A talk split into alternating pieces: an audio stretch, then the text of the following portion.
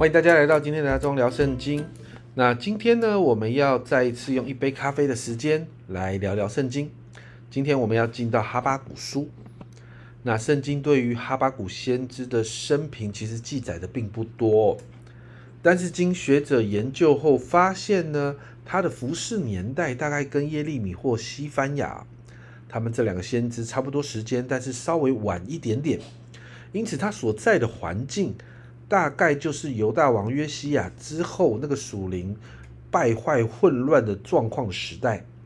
我们读完耶利米书的时候，我们就大概知道当时百姓属灵状况有多么的糟糕。他们那个时候除了属灵状况糟糕之外，也面对了巴比伦帝国的威胁。但是呢，你看到哈巴古书，他写作的对象主要不是南国犹大。反而是质疑神兴起巴比伦来审判犹大这件事情，然后对巴比伦发出预言。所以今天我们就来看哈巴古书的第一章和第二章哦。哈巴古书的特点就是先知哈，这个先知对神有很多的质问。所以在第一章中呢，第二节到第四节呢，就是一个质问，这是第一个质问。先知哈巴古呢就质疑神，你到底有没有公义啊？为什么？因为看到好多罪孽，还有强暴的事情，有奸恶，有争端，有相斗的事，并且在第四节这里说，因此律法放松，公理也不显明，恶人围困一人，所以公理显然颠倒。然后神你不拯救，神你也不应允许多的祷告，所以先知哈巴谷就质疑神，你还有公义吗？所以呢，你看到五到十一节，神就回应先知了。神说呢，他要做一件让列国惊奇的事情。第六节，我必兴起加勒底人，就是那残忍暴躁之民，通行遍地，占据那不属自己的住处。神就兴起巴比伦人，成为他手啊手中审判的工具，并且你看到七到十节呢，就提到巴比伦的军队勇猛、快速，而且相当的强暴。他们甚至呢，把列国的君王当成笑柄。而且经文提到他们要攻取列国的城池营垒，而且十一节也提到他们甚至呢骄傲自大到自以为是神，而这个事情是有罪的。当先知哈巴谷知道神要兴起这样的民族成为审判犹大的工具的时候，他没有办法接受啊，所以再一次在呃十二到十七节就提出一个疑问。他的疑问是没有错，南国犹大的百姓犯罪得罪神，这是这是对的，百姓的确犯罪得罪神，但神你却兴起一个看起来比南国犹大更糟糕的一个外邦巴比伦人来惩罚犹太人，这怎么是可以呢？所以十二节这里说到耶和华我的神啊，我的圣者啊，你不是从亘古而有吗？这里提到神是圣者，是那个全然圣洁的，那怎么会做这样的决定呢？十三节说到：“你眼目清洁，不看邪僻，不看奸恶，行诡诈的，你为何看着不理呢？恶人吞灭比自己公义的，你为何静默不语呢？”你看到，这是哈巴谷先知心里最深的疑问。他质疑神怎么可以让这样糟糕的侵略者攻击神的百姓呢？而且让百姓好像没有保护的那些海中的鱼、地上的爬物一样。甚至容许巴比伦好像用网捕获百姓，然后他们还用这样的侵略自以为满足快乐，甚至屡次贪心的夺取百姓的土地财物。你知道先知哈巴谷看到这样的罪恶，看到神兴起巴比伦审判百姓，却没有看到巴比伦受审判，先知的心没有办法忍受，这是他的困惑。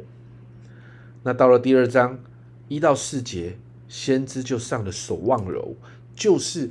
很多的时候，那个时候会有一些比较高的楼，然后那个楼呢是可以看看看很远的这样的一个楼房。先知上了守望楼，在那里等候神的回答，而神却是给哈巴谷答案的，要他等候，告诉他神一定会处理。第四节这里说到，加勒底人自高自大，心不正直，唯一人因信得生。这里就提到巴比伦的骄傲自大、心不正直，但是因呃一人因信而生，就回应了前面那个等候，在等候的过程必须对神有信心，而这样的坚定依靠神的信心，会帮助他们忍耐等候到底，而且看到神的作为。所以接下来，神就告诉先知巴比伦的五个灾祸，在六到八节提到巴比伦的侵略的恶行，他们掠他们掠取的整个列国的财物，他们杀人流血，攻击列国里面的居民，施行强暴，这样的结果就造成了第八节，所以列国剩下的民都必抢夺你。这里谈到是列国那些余下的民，余下的人民也不是完全都受欺压的。比如说马代波斯人，他们最后看见巴比伦的暴行，他们就起来攻击这个恶贯满盈的侵略者。本来抢夺别人的，现在换成被抢夺的。接着九到十一节就谈到巴比伦，他们积蓄不义之财，他们用欺压的方式夺取人的财物。那当时在巴比伦，他们引以为傲的城墙是非常高耸的，圣经上说他们在高处搭窝，他们就觉得可以。因着我的城墙很高耸，所以我很安全，我可以保存那些夺来的财物。但神在第十节说：“你图谋剪除多国的民，犯了罪，使你的家蒙羞，自害己命。”而他们的罪行啊，甚至圣经上说那个墙里的石头、屋内的栋梁，这些都是建筑的材料，连这些建筑材料都要起来抗议。接着十二到十四节就谈到巴比伦的凶杀的强暴。十二节说到。以人血建成，以罪孽利益的有祸了。十三节提到众民所劳碌得来的被火焚烧，列国由劳乏而得的归于虚空，不都出于不都是出于万军之耶和华吗？其实这段经文其实跟耶利米先知讲过的话是几乎是一样的。在耶利米书五十一章五十八节这里说：耶万军之耶和华如此说：巴比伦宽阔的城墙必全然倾倒。他高大的城门必被火焚烧，众民的劳碌必至虚空，列国的劳碌啊被火焚烧，他们都必困乏。然后你看到，在这个侵略者败亡之后，神的国度就临到，而认识神的荣耀的知识就要充满全地，好像水充满海洋一样。接着十五到十七节就谈到巴比伦羞辱人，最终要被神羞辱。经文用喝酒加上毒物所造成这个混乱，而且让人看到下体这样的羞辱的形容，来表达巴比伦羞辱征服的列国。但同样的，神愤怒的悲也要临到巴比伦，因着他们残杀生命，他们杀人流血，他们施行强暴，神也要让巴比伦受羞辱。然后十八到二十节谈到巴比伦拜偶像的罪，这个经文里面提到偶像是没有生气的，是人手所造的，是没有办法给人帮助的。只有在那一位，只有那一位在圣殿中的神，才是全地的人要敬畏的。在这两章的经文里面，我们就看到先知哈巴谷跟神之间的那个问答，先知心里的疑问，最终在守望楼上解决了。在那个地方，他把眼目对焦在神身上，专心等候神给的答案。这是我们要学习的榜样。很多的时候，我们也可能遇到如同哈巴谷先知一样的状况，面对遭遇。啊，挑战困境的时候，我们心里对神有很多的质疑，但不要忘记，在神那边有所有的答案，而我们要做的就是走上我们的守望楼，在那个地方把眼目从环境转到神的身上，然后亲自在那边等候神给我们的一个回答，神给的答案才能够解决我们心中所有在困境当中的疑问。你在困境当中吗？我要鼓励你。今天走上你的守望楼吧，我们一起来祷告。主啊，我们真知道，主啊，在你那里有所有问题的答案。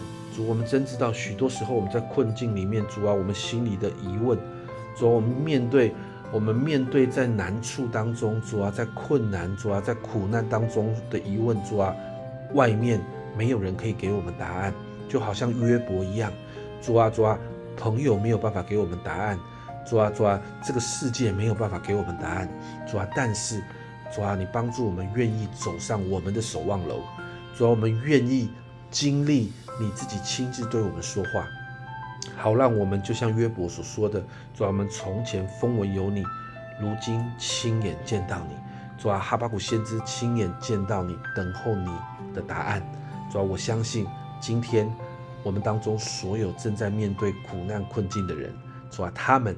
在祷告的当中，主啊，你也要给他们答案。主啊，我向你祷告，主啊，主啊，你每一次给答案的时候，就带来一个释放，带来一个自由。谢谢主，这样祷告奉耶稣基督的圣名求，阿门。家人们，走上你的守望楼，在那个地方与神面对面，神会有所有问题的答案。只要我们专心仰望他，听神说话。这是阿忠聊圣经今天的分享，阿忠聊圣经，我们明天见。